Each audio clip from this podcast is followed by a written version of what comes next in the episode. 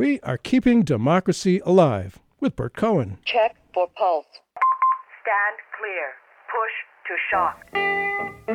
So, yes, there's a huge gap between public opinion and public policy that people don't feel that they can do very much. Oh, You know what this is? This is a very Hamiltonian system. Alexander Hamilton being the guy here in a very un-Jeffersonian. In the case of the Republicans, it's dramatically the opposite. Uh, but even in the case of the Democrats, an absolute typhoon of terror against African Americans in the South. America's fascists are those people who think that Wall Street comes first and the American people come second. Really seen as a financial sector that's um, gotten out of hand. The shootings, the violence, that is not the drug problem. That is, in fact, the drug policy problem. I speak tonight for the dig- dignity of man. Patriotic fables certainly feel good, but they achieve little. The Middle East is in bloody chaos. The American military is unquestionably the most powerful in the world. We have traditionally felt and still feel that we have a responsibility to do something. As our guest today, Major Danny Sjursen, a U.S. Army strategist and former history instructor at West Point, wonders what if Americans are incapable of helping, at least in a military sense?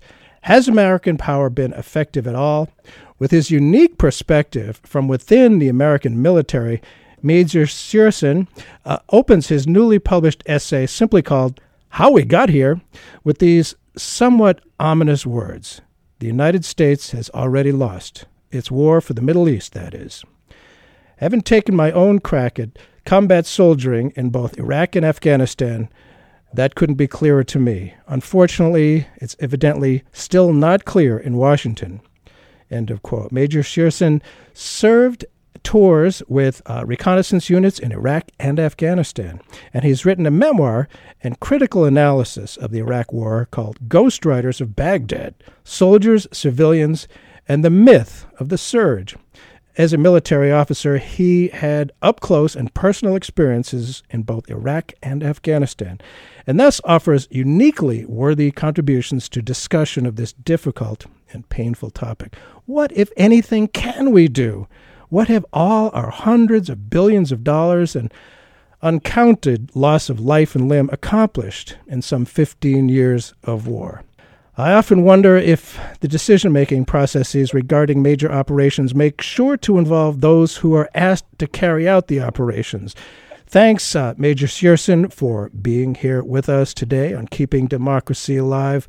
Let me start out by asking regarding Iraq and Afghanistan, to what degree are the people who have direct knowledge of the situations, soldiers and employees, consulted in policy making? Well, uh, first, I want to just thank you for giving me the opportunity to, uh, to be on your show uh, and, and to speak candidly about these issues that I feel so so strongly about. Um, let me just start off with a quick disclaimer that you know everything that I you know write and everything that I speak about, you know, it's my own opinion. I don't speak officially for the Department of Defense or the United States Army or the United yeah, States Military sure. Academy. I only start with that so that I can go on to speak with an enormous amount of candor that I'm known for. Right. Good. In it, to answer your question, we're really not questioned uh, a whole lot about that at all. I wouldn't say that your your average officer is certainly not queried, not at my level. Yeah. Uh, I've been promoted to major two years ago, which puts me right at the mid range of U.S. Army officers. I just switched jobs to become uh, a strategist, a very small portion of the military, and I hope that in my future assignments I'll have, you know, some more influence on at least operational, if not strategic strategy. But the the dirty little secret is twofold. First off, the American people are largely separated from our military and thus our endless wars. And most of the people who fight these wars are of course, not consulted and, right. and doing their duty, which is to their unit as much as it is to the country more generally. And I can't pretend to speak for every soldier, but that's been my experience. Of course. Of course. Well, since since 9/11, there's been Bush, Obama, and of course Trump is just barely getting started. Maybe he'll be very brief. We can pray. Can you compare the approaches in in Afghanistan and Iraq between Bush and Obama? Are they more different or more similar? I've I've been considering this a lot over the last few years. I was in my personal life, uh, certainly not wearing my uniform at rallies or anything to that extent, but in my personal life, I was a supporter of Barack Obama in 2008. I had just recently returned from a 15 month tour in Baghdad on December 31st of 07. So it was really the heat of the campaign season, and I was I was hoping for an enormous amount of change. Uh, I think there has been more continuity between the administrations than most of us are comfortable admitting, yeah. than most of my friends on the progressive left are comfortable admitting. There are differences, and I'll start with those. I've written about this to some extent. I think that the George W. Bush administration, quite different from his father's, yes, frankly, yes. Uh, did have quite a messianic vision for yeah. what America could and should accomplish in the Middle East with its military might. Hmm. Of course, debate the extent to which that was his own opinion uh, versus that of his top advisors. I'm thinking of Dick Cheney and Paul Wolfowitz here. However, the Bush administration had enormously optimistic ends. It, we could bring democracy to the Middle East. We right. could stabilize the Middle East. Our military would be greeted uh, as, you know, as liberators, not occupiers, but rather as you know, you know, we were heroes coming into their their cities with very little understanding of the region. Obama's approach to at least Iraq was, well, it was political to some extent. He came in at a very unpopular point for the war. He's campaigning at a time when support for the war is quite low, and the Democrats had just won a significant election in 2006. So he does slowly pull troops out of Iraq, but here's where the continuity comes in at the same time as troops were being pulled out of Iraq, as, as the surge, as they called it, was winding down, we found ourselves in a new surge to Afghanistan under Obama administration in 2009 through 11. I fought uh, as part of that surge in mm. 2011 in Kandahar province in Afghanistan. Oh. So the reason I would say that there are some significant similarities between the two is for all the promises made the war on terror or the long war or whatever the, phrase of the mm-hmm. moment is, it hasn't really ended. No. It, it hasn't wound down in any significant sense. There are different tactics. Sure, to his credit, Barack Obama didn't place quite as many American boots on the ground, quite as many conventional soldiers, but that's not to say that we weren't conducting significant numbers of drone strikes and special forces raids and training missions throughout the region. And I'm not certain that there's been a whole lot of difference in terms of output from either of the two administrations. Yeah, yeah. They, you know, it's still relying on military solutions. If you just tuned in, Bert Cohen here. We're on Keeping Democracy Alive, and our guest today is Major Danny Sjursen, a U.S. Army strategist and former history instructor at West Point. We're talking about uh, where are we? How, where have we come? We're talking about the Middle East. And as he says, I opened up with a quote from our guest patriotic fables certainly feel good, but they achieve little. And it seems to me that American foreign policy most of the time relies more on myth, on fable, than from learning from actual history. And to do that requires intentional forgetting. You write that if our actions in Afghanistan and Iraq have been, as you say, a failure, some people ask, well, Perhaps Americans were simply never tough enough and still need to take off the kid gloves. Maybe there just weren't enough troops. Maybe all those hundreds of thousands of bombs and missiles just came up short. End of quote. Now, I, I feel like we've heard that before, over 40 years ago, after a failure to have some kind of victory in Vietnam. My question is how, how can we expect to learn now? What, what can be different with this current failure? Do we uh, first need to simply recognize that it is a failure. Unlike the wake of Vietnam, do you have any reason to think we may at last be ready to see that it's a failure?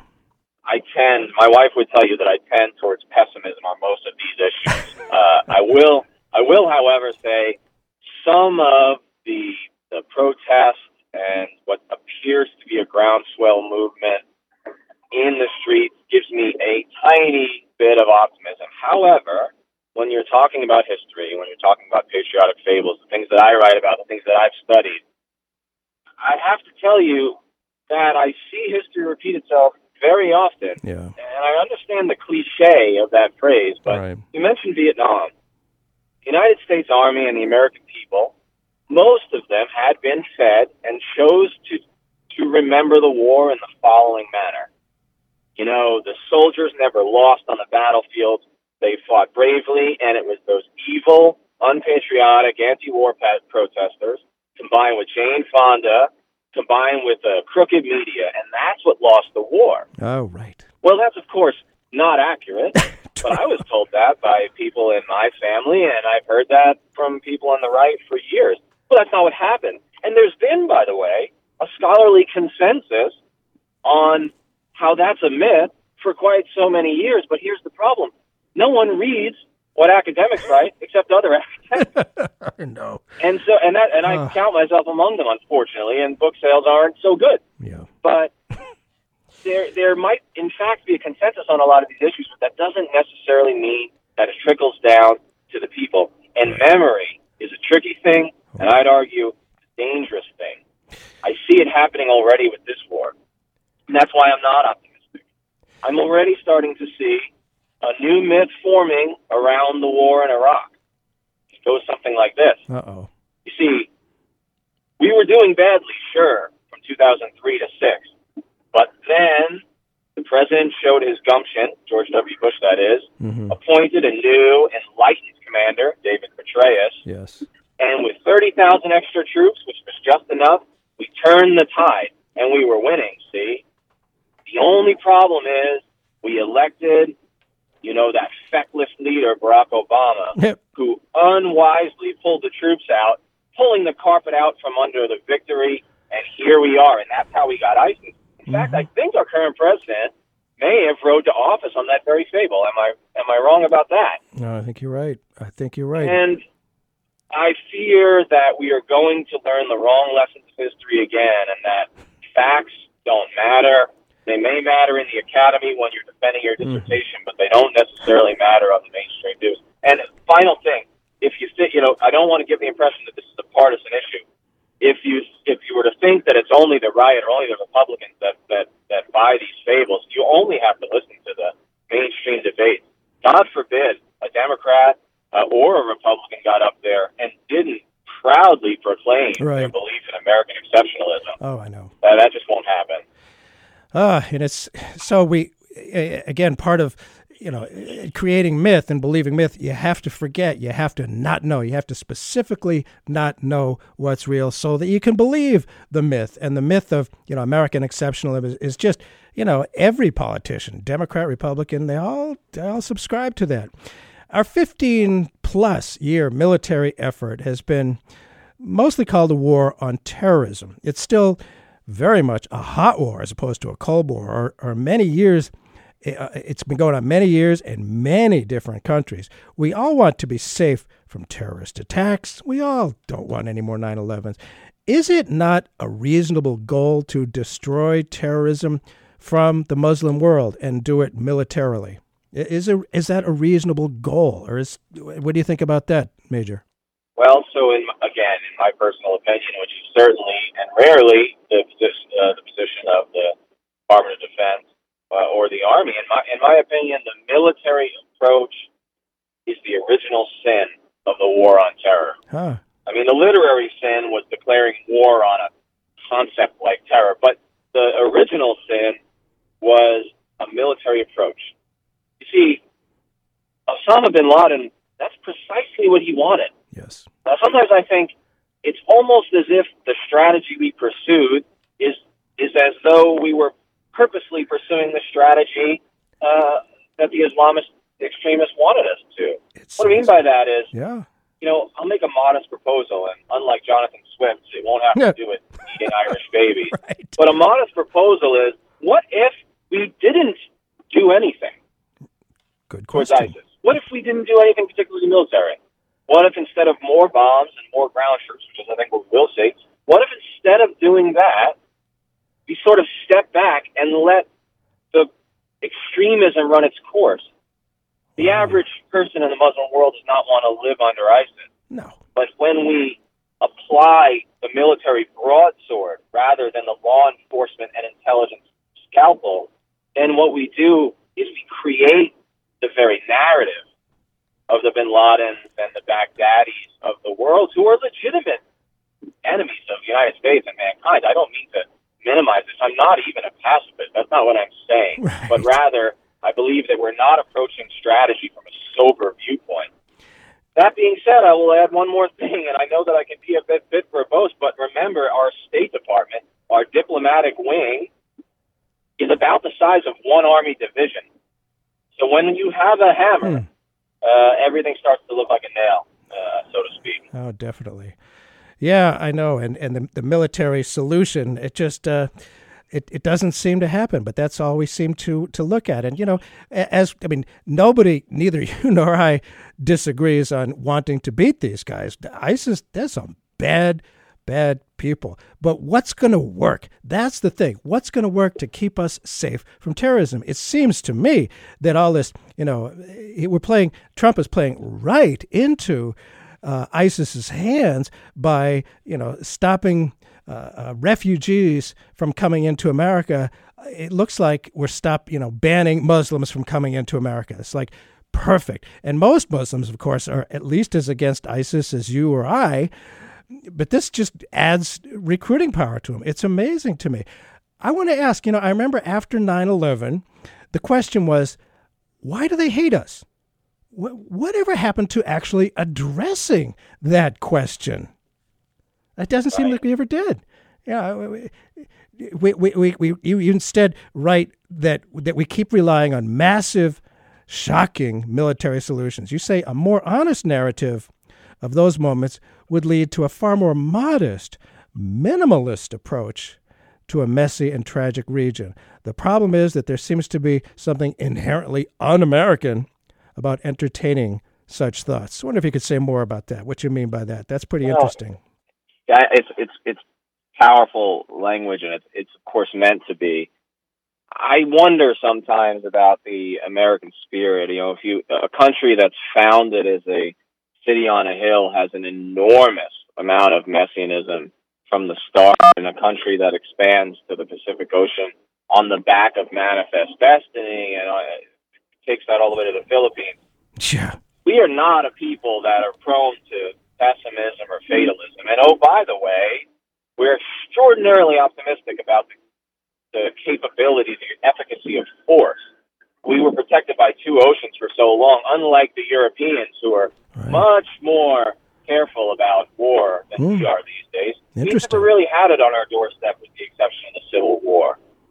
And anything that smacks of defeatism even if it really truly turns out to be a coherent strategy, strikes many Americans on, on both sides of the political aisle, by the way, as defeatism.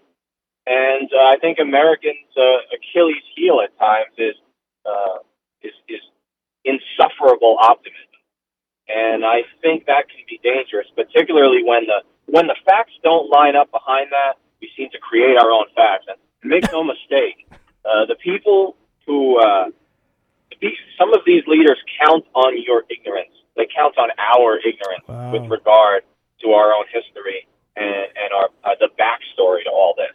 They're counting on it. I mean, if your average American truly understood some of the activities, for example, the overthrow of the Mossadegh uh, government in Iran in 1953, if the average American truly understood Oh, the backstory, I, I I have to imagine that would not bode well for those who are seeking a bellicose strategy in the Middle East. Yeah, we don't want to know that stuff. We just, you know, just oh, hit them. We got to do something. Just hit them. Hit them hard. Shock and awe. Your essay, and that, that leads us into my next uh, question. Your essay uh, cites two pivotal years in this ongoing disaster: 1979 and 2003. Uh, And and it seems like 1979 really was a dividing line in history. There's a before 1979 and after 1979. But before looking at the mistakes the U.S. made in 1979, you just mentioned a little bit uh, on how the Iranian Revolution of 1979 came about. And the year 1953 comes up. Uh, So, a little bit more on that, and what could we have learned from what the U.S. did in Iran in 1953? What could we have learned and maybe done something differently that might have yielded results more favorable and less terrorism today? What could we have done differently in 1953? And, and, and try to ask listeners imagine if you were an Iranian and, and all this happened to you. Major? I keep going back to that sort of mon- modest and minimalist approach. The United States has, like many other countries, we're not alone in this, but we have a very checkered record when it comes to inciting coups in other countries. Most of the time, the coups, particularly the one that was incited by ourselves and British intelligence mm-hmm. in Iran in 1953, just for those who don't know, essentially a, a, a nationalist, democratically elected, somewhat secular prime minister, Mossadegh, he wanted to nationalize the oil resources for Iran, so they benefited his own people. Imagine that. and uh, you know subjected to a coup that that brought in a very brutal Shah dictator, uh, Re- Reza Pahlavi, who was the Pahlavi dynasty, which tortured its own people and really set the stage for uh, the revolution and its ability to be hijacked by fundamentalists. What we could have done is to step out of the Cold War mindset. We really love binaries. We love strict dichotomies and this Manichaeism. But in reality, look at the governments that were overthrown in the name of the Cold War domino theory. Whether eh, just to use the same decade, we could start in 1953 with Mossadegh. You can go to 1954 with the Arbenz regime being overthrown in Guatemala and the brutal consequences of that, all the way through the 1980s. And it doesn't end there. The other September 11th, as Noam Chomsky calls it, is Yes. when the U.S. government colluded to overthrow the Salvador Allende regime in Chile. So when we get back to Iran, you know, it's important to recognize not that we're responsible for every, you know, dreadful act that Hezbollah commits or every decision the Iranians do. We're not responsible for every hanging in Tehran. But if we don't understand the backstory and why, why people in Tehran might shout "Great Satan" at the United States, Right. uh, I, I don't think that bodes well for future policy. So it's like the average American citizen and, and, and certain policymakers walk into these foreign policy issues, which are utterly complex, and they do so in a vacuum, of a historical vacuum with a little understanding.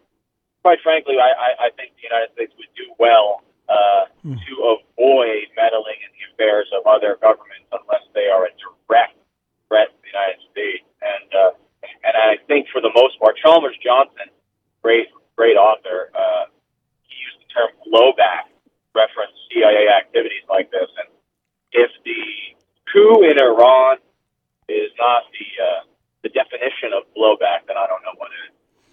Yeah, we just don't we don't think about it. We don't want to see the history of it. And I'm reminded of uh, one of my favorite quotes. H. L. Mencken said, "To every complex problem, there's a simple solution, and it's wrong." Right. and you know, here there, there was also you know in 1954 uh, in Vietnam, we weren't there yet, but the French were, and here was uh, a, a a nationalist struggle in Vietnam. They wanted their independence from the the French. Uh, you know, overlords. They had been under French control. France, it was called French Indochina at the time. But instead, the U.S. slapped a picture of us versus them, the Soviet juggernaut at work behind the nationalistic movement. There was the domino theory, and so a few million lives and limbs were lost. Afghanistan, in that fateful year of 1979, uh, the Soviets did intervene in Afghanistan. What what overly simplistic analysis and policy did our then President Jimmy Carter come up with with regard to Afghanistan in 1979, and what what perhaps unwise military actions did that lead to? The Soviet invasion of Afghanistan in 1979 is really one of these pivotal points, and uh, and for, for most people do remember it, but for all the wrong reasons. I mean, most Americans, their whole view of Afghanistan before 2001 was Rambo 3, you know, riding to the rescue with the Mujahideen, uh, and, or, or just the this notion of the Soviets getting fired in their own Vietnam. But Yeah. really, it's, it's important for so many other reasons. The Cold War paradigm or Cold Us versus them. So the Soviet uh, intervention in Afghanistan, which was really, it was contested within their own government. Now that the archives have been opened, we see that really they were they were torn on whether they should intervene. And then once they did, they they didn't send all that many soldiers. I mean, they sent 120,000, but in an army of millions, that's a drop in the bucket. And, and, and they really uh, they did so as much out of almost a defensive fear of, of making sure that you know they could maintain communism along their borders. You got to remember, Afghanistan's in their backyard. not Right there. Yeah, right there. very it was very interesting to me the way we scream about Crimea, and and I'm not saying that's not a problem. We scream about Crimea, but you know, imagine if we were uh, if the Soviets were operating in the internal affairs of countries in say Central America, we would lose our minds. Mhm. But uh, to just you know circle back to Afghanistan, the United States did two things. First, the Carter administration, using the Cold War lens, misinterpreted the Soviet, you know, intervention in Afghanistan as the first step in some sort of massive invasion southwesterly to the Gulf to seize all of the oil. I mean, this is some really far-flung delusional stuff. But in the name of that, we actually form a new military command known as U.S. Central Command, which today is like the premier, uh, you know, global combatant command that controls the wars in Iraq and Afghanistan. You know, Hmm. the command didn't exist until the early 80s. Hmm. Second thing is we thought to ourselves, well, how can we get the Soviets mired in a quagmire uh, similar to our Vietnam? Because every loss for the Soviets is seen as a win for us, right? It's this, Right. this simple binary again. Right. Well, in the process, we provide arms, money, and uh, and, and moral support Yeah. to various mujahideen groups. And uh, if you know anything about Afghanistan, you know that the insurgency against the government did not start in 79 with the Soviet invasion, but in fact started in 73, and it was Huh. Islamist, largely Islamist in insurgency. And many of the actors that we began supporting turned out to be absolute Islamic fundamentalists and extremists, murderers in many cases, who really turned into warlords at war's end. So, you know, hmm. what could we have done differently? We could have had a realistic viewpoint of what the Soviet intervention was, not seen it in the strict Cold War dichotomy. And we could have been a lot more careful about who we throw our money, guns, and, you know, God forbid, Stinger missiles to, uh, because we might just end up fighting them on our own, our, ourselves someday. And perhaps it's no accident that uh, Al Qaeda plans 9 11 from within, so, uh, within Afghanistan itself. Yeah. And of course, it makes me think of Syria. You know, there's this bad guy government there, and I, neither one of us, I'm sure, is defending, uh, uh, you know, the government that's there, Hafez al-Assad or whatever the I don't know the Assad government there now. See, I'm just a typical American, uneducated here, but there's all these different uh, sort of a grab bag of insurgent groups. Again, most of them extreme Islamists, and we're supplying weapons to them whoa, you know, it just, you know, talk about refusing to learn uh, from history.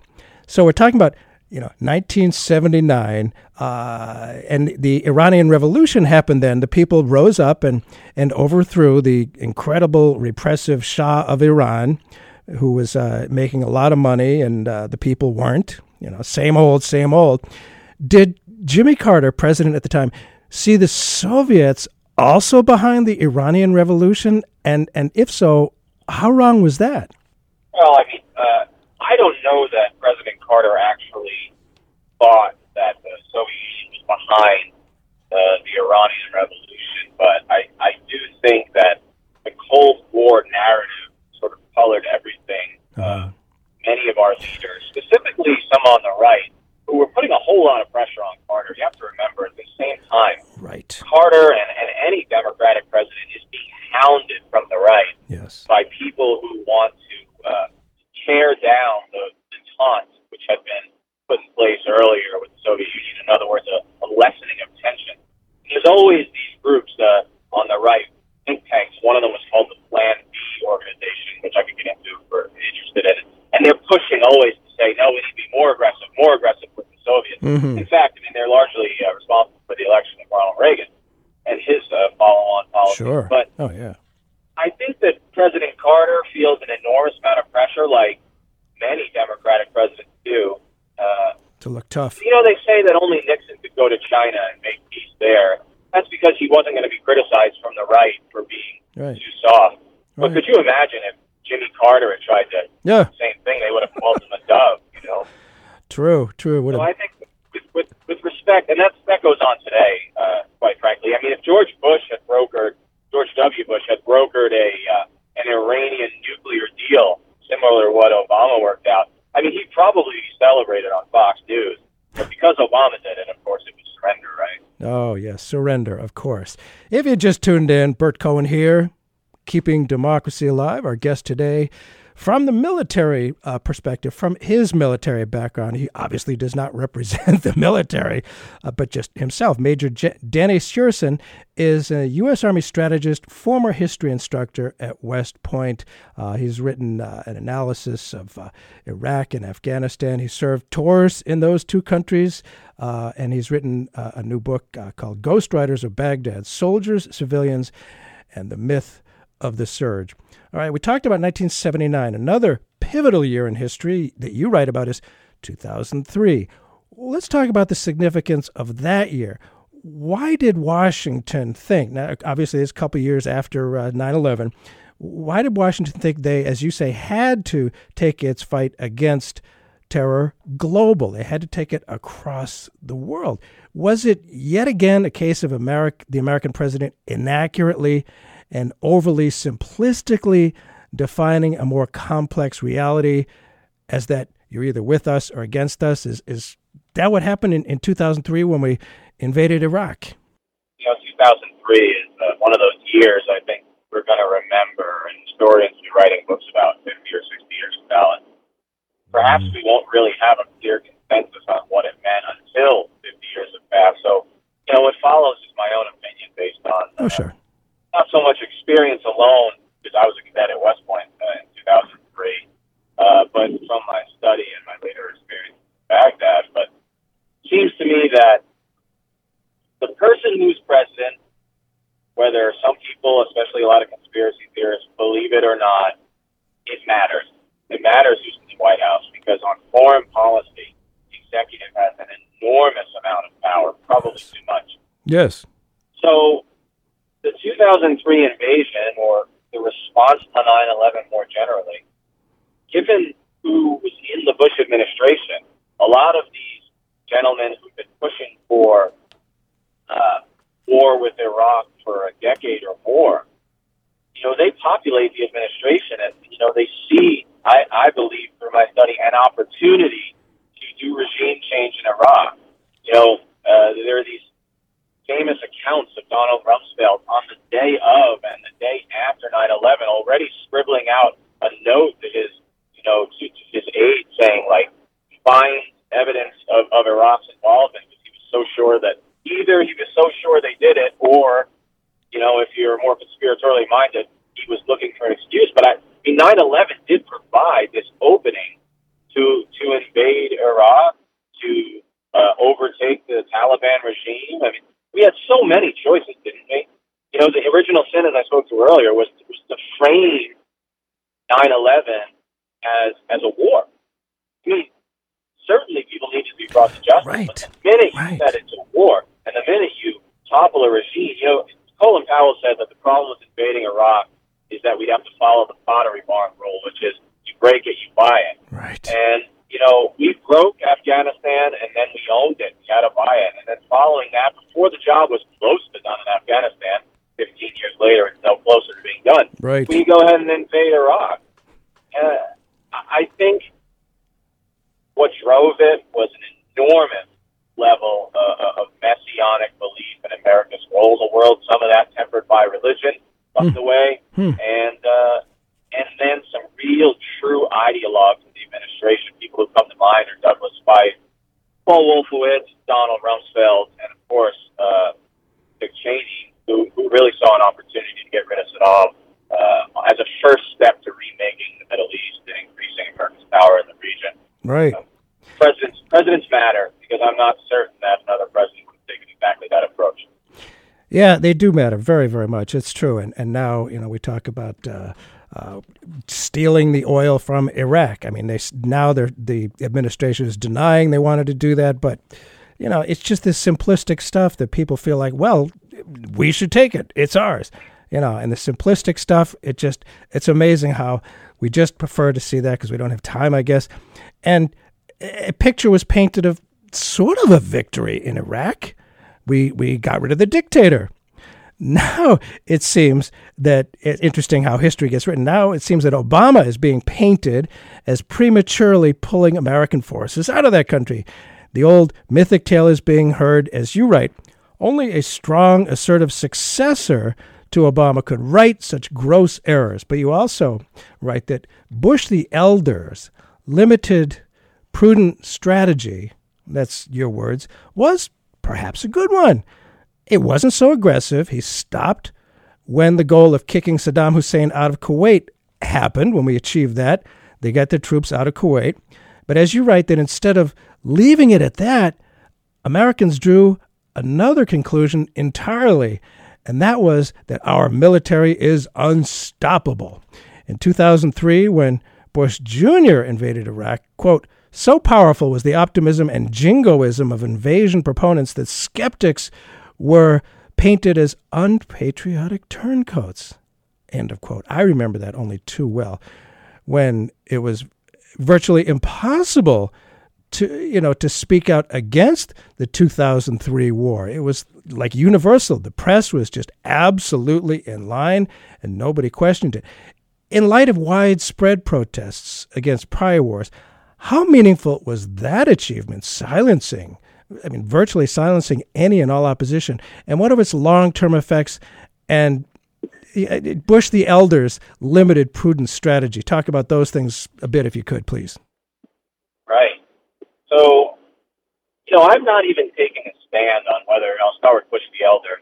Uh, I'm not even taking a stand on whether the Gulf War of 1991 was, was a good war. That's not even what I'm looking at. What I, what I'm talking about as a strategist is basic, sober strategy, the balancing of ends, ways, and means while minimizing risk. And you have to say mm-hmm. that Bush the Elder, he sort of did that fairly well. You know, he kept the ends limited. We will eject. Saddam from Kuwait. Limited ends. Not we're going to remake the country. Not we're going to topple the dictator and take over Baghdad and occupy definitely. So the means at his disposal he still took half a million American soldiers, three times as many as we took to Iraq in the second invasion, because his generals told them we're going to need a lot of guys to do this. And then, even more importantly, he built an international coalition, wow. not the farcical right. coalition of the willing yeah. of Bush the Younger, but a real coalition that included Arab countries like Syria, who actually sent troops, uh, and, and Saudi Arabia, and even having a Saudi prince be the uh, the head of the of the Arab Legion and a, a co-equal with Schwarzkopf because that gave us international legitimacy. Yeah. So that is that's what I mean by sober strategy and the balance of ends, ways, means. I mean, you couldn't imagine a, more of an inverse to that with uh, what we saw in 2003, where you know really we took a, a third as many troops and our ends were inflated really past what even half a million troops probably could have done, at least in my opinion. And, and only a true believer could do that. And then next, I want I do want to talk about the dissent. And yes, please. This is, a, this is an area of real interest for me. Yeah, it's it's important. It, I mean, it's what America's about. Dissenting. Go ahead. It, that, of course, and it's funny because you know nothing gets uh, military officers, at least in my experience, uh, and people on the right, and, and those two groups tend to be uh, similar. yes. They tend to be a large Venn diagram uh, cohesion there. But the, uh, the the Vietnam War protesters, for example, are so vilified in the memory of people on the right. I mean, nothing would get a Fox television host more upset than even mentioning uh, the Vietnam protesters. But really, weren't they just, after all, exercising their constitutional rights? And of course, you know. So anyway, it, it becomes very dangerous when uh, dissent is labeled as unpatriotic. Yes. Now, there were considerable protests around the world to the 2003 invasion. There were. But if you notice, they didn't have the staying power of, say, the Vietnam era protests. I mean, the protests began as early as 1965 and reached a crescendo in 68 and really 70 with uh, the invasion of Cambodia. Yeah. We haven't seen much of that in the United States now, despite a 15 year war. I've got uh, one reason I think that might be true. This is it. I'm a member, I've spent my entire life since I was 17 years old, as a member of an all volunteer military. Relatively small one. I mean, it's large, you know, compared to many other countries, but small compared to the army that went to Vietnam. Half a percent of Americans are on active duty today. Most of them come from generally uh, rural and, and more lower class to lower middle class backgrounds, far from places like Los Angeles and the hip, chic neighborhoods of Sure. Chicago. Right. And there is no draft. There's no sense of uh, group uh, skin in the game. Yes. And when the military comes to be that divided from the people, what's the what's the reason to protest? If I'm a mother in Hmm. 1968 and I open up the newspaper and I see, oh my God, the Tet Offensive just occurred and 500 Americans are dying a week, which is the the accurate statistics for the time. If I've got a son who's in senior in high school, you bet I'm going to be politically active Yes. and I'm going to have an opinion on that war because I know that my boy is, uh, you know, is, is likely to be involved. But what did George W. Bush tell us? He didn't raise taxes; he lowered them. He didn't bring back the draft. He told us go shopping and take your family to Disney World. Right. I think it's pretty nefarious. I will tell you that I think that this kind of militarism and uh, fighting an extended war is only possible because we do with an all-volunteer force, a warrior class almost, a self-righteous one sometimes that starts to believe its own myth. And I think that's dangerous because uh, the citizen soldier sort of is a uh, foundational element of this uh, republic, and I, I fear for it, quite frankly. Oh, there's a lot to fear right now, no question about it. And it's interesting you talk about how the military brass feels about the Vietnam protesters. But I got to tell you, I know that a lot of the guys that went over there were very thankful for the people in the streets here who were trying to bring them back all in one piece, you know, with all their limbs still attached. They appreciated what we were doing. This was not the uh, the military class back, as you say, when there was a draft. It's, it, it's interesting the uh, the division between the brass and and the grunts, the people you know in the field. They could see that uh, you know we were interested in perhaps uh, bringing them them back here, and again, in, you know, in, in after in two thousand three, where where were the Arabs, and even today the Arab governments, uh, in terms of, I mean, you would think they might be interested in, in fighting against ISIS, but they're not doing it. You got the, the Kuwait, the Qatar, uh, the various different, uh, the uh, the United Arab Emirates, and of course the Saudis.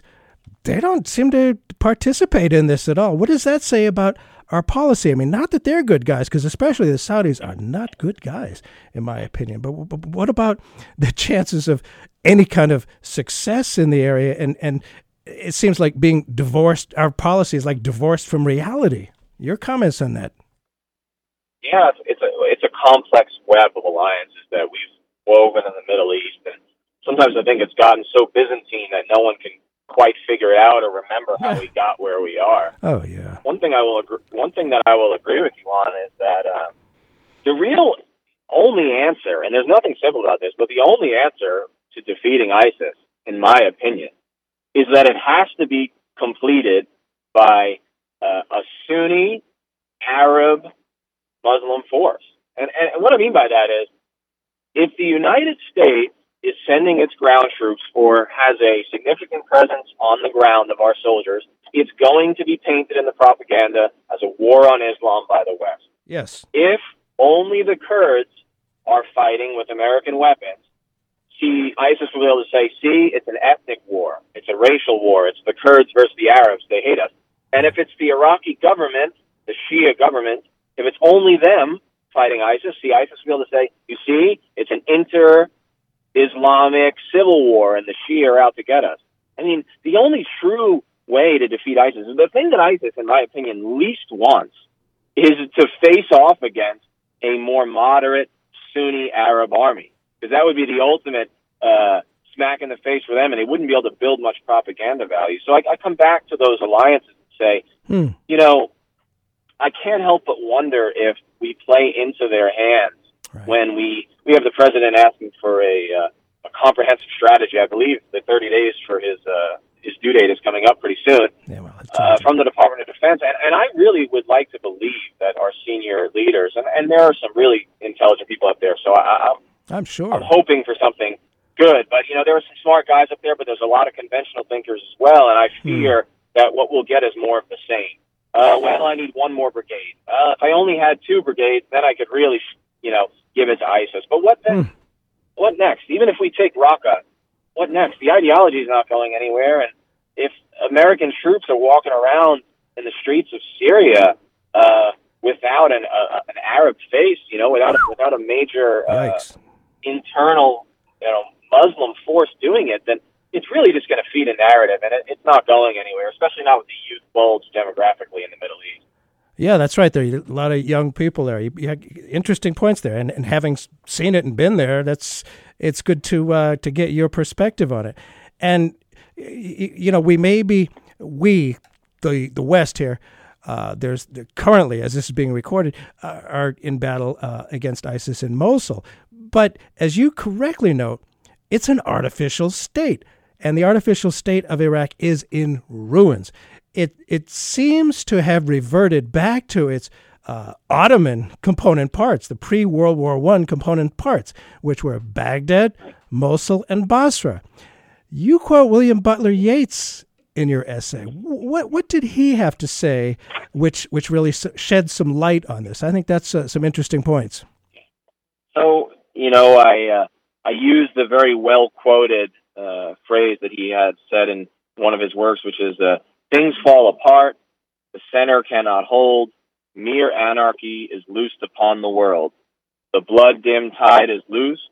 The best lack all conviction, while the worst are full of passionate intensity." I'll tell you the the time that I first thought about that, and I actually believe I scribbled it down, was uh, in in Baghdad as a 23 year old lieutenant in the uh, late fall of 2006. You know, we were in the midst of a civil war, and we were finding dozens of bodies in the streets, Hmm. uh, executed, beheaded, and it, it was as though Baghdad was was literally and figuratively on fire. And Hmm. it it uh, I had never seen anything like that in, in my life, of course, and so it was shocking on a personal level. But I started to wonder why this might be, and it, it occurred to me that when when a state falls apart, especially a state that's apt to do so because it's an artificial Right. destruction like Iraq is, this is what happens. You see, the the people in the neighborhood who gain power are the people who uh, they're the worst of us, sociopaths, people who. Uh, you know, they may seem like a normal person, but then when things fall apart, you realize that they they really had a horrible character, and they become warlords or militia leaders. And then the the average person gets behind them because they're afraid of the warlord on the other side, who happens to be a different sect or religion or ethnicity. And I think hmm. the mi- Baghdad in 2006 and seven is is sort of a microcosm of the Middle East more generally today. And hmm. I think things truly have fallen apart, and in some cases, uh, the best are lacking conviction, and, and the worst have kind of come forward with an enormous amount of intensity. And you know, every time that the uh, the Al Qaeda style ideology remakes itself, it only gets worse. You know, when you cut the head off the snake, it's like another one grows, but they're younger Turks and they're more dangerous. Uh, and, and I think ISIS is almost like the the evil uh, child of, of Al Qaeda, who has who has actually uh, disowned them to a certain extent, which tells you tells you something. But uh, you, you mentioned the three different Ottoman provinces that you know Iraq comes from. You know uh, the Mosul uh, province, Basra. Basra was primarily Shia Arab. You know, um, you know, but Mosul was primarily Kurdish. Uh, they're, they're still Muslims, but they're they're Kurdish ethnicity. And then Baghdad uh, was was a mixed city, but the the rest of the province was out west, and that was mostly Sunni. And this the idea that the three of these can be placed under a uh, monarchy, and that we're going to have stability. I mean, the British had a bomb this place uh, with their biplanes in the 19 teens and 20s in order to pacify rebellions that happened in Iraq. And then after that, you know, they emplaced a king, and that king is overthrown by uh, a, friend of and a colleague of Saddam, who eventually overthrows him. And so, I guess the thing to remember is, you know, Iraq is held together by first imperialism and then homegrown dictatorship. And just the very idea that the uh, American army, with barely 150, 180,000 men on the ground, which is a third as many as it took to liberate Kuwait, the very idea that we would be able to to stabilize a place that had been held together by brutality, it, it really speaks of delusion. And and quite frankly, it, if you look at a lot of American foreign policy over the last uh, the last 50 years, but especially since the fall of the Soviet Union, it's been informed by an incredible amount of uh, sort of messianic intensity, and uh, and and the militarism is, is shocking. Yeah, hyper interventionism. You you called it in, in your piece there. I did and and you were a history teacher in at West Point. How, did you talk about this stuff with your students, and how did that go? It must be sort of different from what they're supposed to believe. You know, th- this will be the moment where I sort of uh, defend the institution. Obvi- obviously, I'm a, a critic and a skeptic, and I would never pretend that my views are mainstream, and I don't right. for the Department of Defense. But this, but this is, I'll tell you what's been interesting to me is, is I taught uh, at West Point, which is really one of the premier history departments in, in the country, hmm. and not. I, I think when I went to West Point, uh, I expected, and I may even have been looking for, given uh, who I was when I was 17 years old, I was younger and more mature. Uh, this sort of that it was going to be a bunch of automatons, you Hmm. know, uh, who were militaristic and that you know they'll feed you one message. And what I found was something completely different, both as a student and then, of course, later as an instructor. Is there's an enormous amount of uh, free thinking among the instructors there. Interesting. The type of officer who is um, who's interested and drawn to being a instructor at the military academy is usually fairly free thinking. They're some of the best officers in the army. What the army does is they take you out. I was just back from Afghanistan in 2012, and uh, I was selected to go back and teach at West Point. And they pulled me out of the army for two years. I mean, I was still in the army, but I was getting paid. But they sent me to grad school at a civilian university here uh, in Lawrence, Kansas, the University of Kansas, and that was, you know, I had basically no military duties uh, except to take a physical fitness test every six months, and I was fully immersed in a history department at a civilian school, and got my master's degree and worked on the uh, started work on my PhD, and they paid for all that, and then they send you back to the military academy, and you know.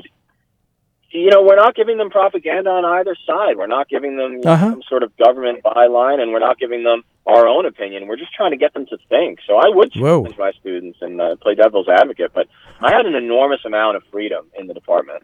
Well, that's great. Get, getting them to think. I can't imagine uh, our current president would be anything for that. And I've, I've wondered, you know, as a member in good standing of our armed forces, how, how did it feel to discover all these realities in, in the face of, you know, a long military uh, background? I mean, the military is ordered by the politicians to do one thing. And I wonder, I wonder how it felt to, to learn all this stuff about uh, some of the missions that uh, our guys are being sent on. Well, it's it's been a life altering um, and emotionally sort of difficult journey for me. As and I don't want to give the impression that there's anything special about me. You know, I'm part of a generation of professional soldiers who've, who've had to go through this, and we all respond differently. But you know, when I was uh, 17 years old, and my mom had to sign me into the military to go on active duty at West Point because I didn't turn 18 until uh, during basic training. Mm-hmm. I, I, I suppose all I ever wanted, I, was, I wanted to get out of my neighborhood on Staten Island and do something special and Mhm. prove that I was a man in, in, a, in a true sense. And uh, I remember uh, 9/11. My father worked across the street. He uh, got on the last Staten Island ferry before the buildings came down. My uncle Oh are firefighters in New York, and luckily they all lived. But Mm. uh, several uh, firefighters in the neighborhood were uh, killed. Some close Oh, friends of the family, and Mm. I, at the time, of course, I was very excited about the opportunity to get revenge. And I remember watching the bombs drop on Baghdad in 2003. I was a I was a cadet at West Point, and my biggest fear, I'm embarrassed to say, was that I'd miss the war, that it would be over, because I never could have believed we'd still be fighting in Iraq. You know, Hmm. 13 years later, I thought it would be over in a few months, and I'm going to miss it because I'll be at school at the academy, and then what a disgrace I'll be. Yeah. I only give all that backstory to help understand how emotionally jarring it was for me to Yeah. have an academic and personal sea change. I think that my 15 months in Baghdad really changed my perspective. And that plus 30 or 40 books on the region later, because all I did in my free time in Iraq was read and Mm. study and get get get around this issue. Uh, I was disturbing, and, and I certainly became a, a more of a critic of the the war. And I continue to serve, so th- this is not to say that I, you know, I don't do my duty and I won't go where I'm sent. But I, I think that we need free thinkers making uh, military plans and strategy and advising our civilian politicians. And it, it was very difficult to find some of our nefarious past or backstory in the Middle East, and Yeah. it was very difficult to lose soldiers um, killed and wounded in my platoon, and then later in my my troop or my company when I commanded at a higher level. Um, for uh, very difficult fights that I was proud they, uh, you know, acquitted themselves well on behalf of their buddies, but fights that, quite frankly, in my opinion, didn't make the areas we worked in all that much better. Th- This is my last comment on this. I served in uh, in and around Baghdad in 2006 and 7, and I served uh, southwest of Kandahar province in 2011, which were two pretty hot areas in those two times. Indeed. I wish I could tell you that there was a, a flourishing democracy and lots of security in either of those places. But years later, 10 years later uh, from Baghdad and six years later from Kandahar, uh, what you'll find is the Taliban is essentially in control of the part of Afghanistan that I was in. And, uh, and Baghdad, of course, and Iraq in general are in utter chaos, Utter uh, chaos. even today with, uh, with, with ISIS forming. So Mm. it's it's a very difficult thing. It's a very difficult thing to lose soldiers, and it's a very difficult thing to Oh, uh, sure. to lose that idealism. But I still would choose truth over uh, blissful ignorance. I'm sure. And as, as you say, we just have a little bit of time left, uh, that perhaps we need a humbler perspective. You write that it's well past time for the U.S. to bring its incessant urge to respond militarily to the crisis under, of the moment under some kind of control. Policymakers should accept realistic limitations on their ability to shape the world to America's desired image of it. Are we getting there? Is the public getting there? Do you have some sense of optimism on this? My only optimism is on behalf of the public and citizen grassroots action. I, I- can't personally say I have a whole lot of optimism when it comes to the mainstream leaders of our parties. Although there are a few people uh, th- that that I think are starting to get the right idea, and we saw some uh, new thinking on foreign policy in in the Sanders campaign, uh, failed campaign. But um, Yeah, we should. I would like to believe that the grassroots activism we've seen will continue and it will focus on issues of national security and not just on domestic policy or kitchen table issues. Yeah. I'm I'm nervous that foreign policy and rethinking foreign policy will take a back seat precisely because the average American citizen does not have skin in the game and the average American citizen is not touched either financially, at least directly, or physically in terms of a draft by this war. And so because of that, I Yeah. I fear we will not take a humbler approach. Again, my only optimism is is, is citizen activism, and I, I'm encouraged when I hear about the thousands of calls to congressmen and the marches in the street. And I will tell you, you know, this probably sounds like I'm some sort of wild lefty, and and Yeah. perhaps for the military I may appear that way, but a- actually, I'm happy to see people in the streets, and I'm happy to see people caring, almost regardless of what side they take. I just like Yes. citizen action, and then when people Absolutely. care enough to protest about what I'm doing, I feel like what I'm doing is important and at least paid attention to. The worst thing you can do is say nothing and let this war go on another 25 years. Yes, citizen participation. That's what it's about. Thank you so much for being with us. His new book is called Ghost Riders of Baghdad Soldiers, Civilians, and the Myth of the Surge. Major Danny Sjursen, S J U R S E N. Thank you so much for being with us today. Very, very informative, a special perspective.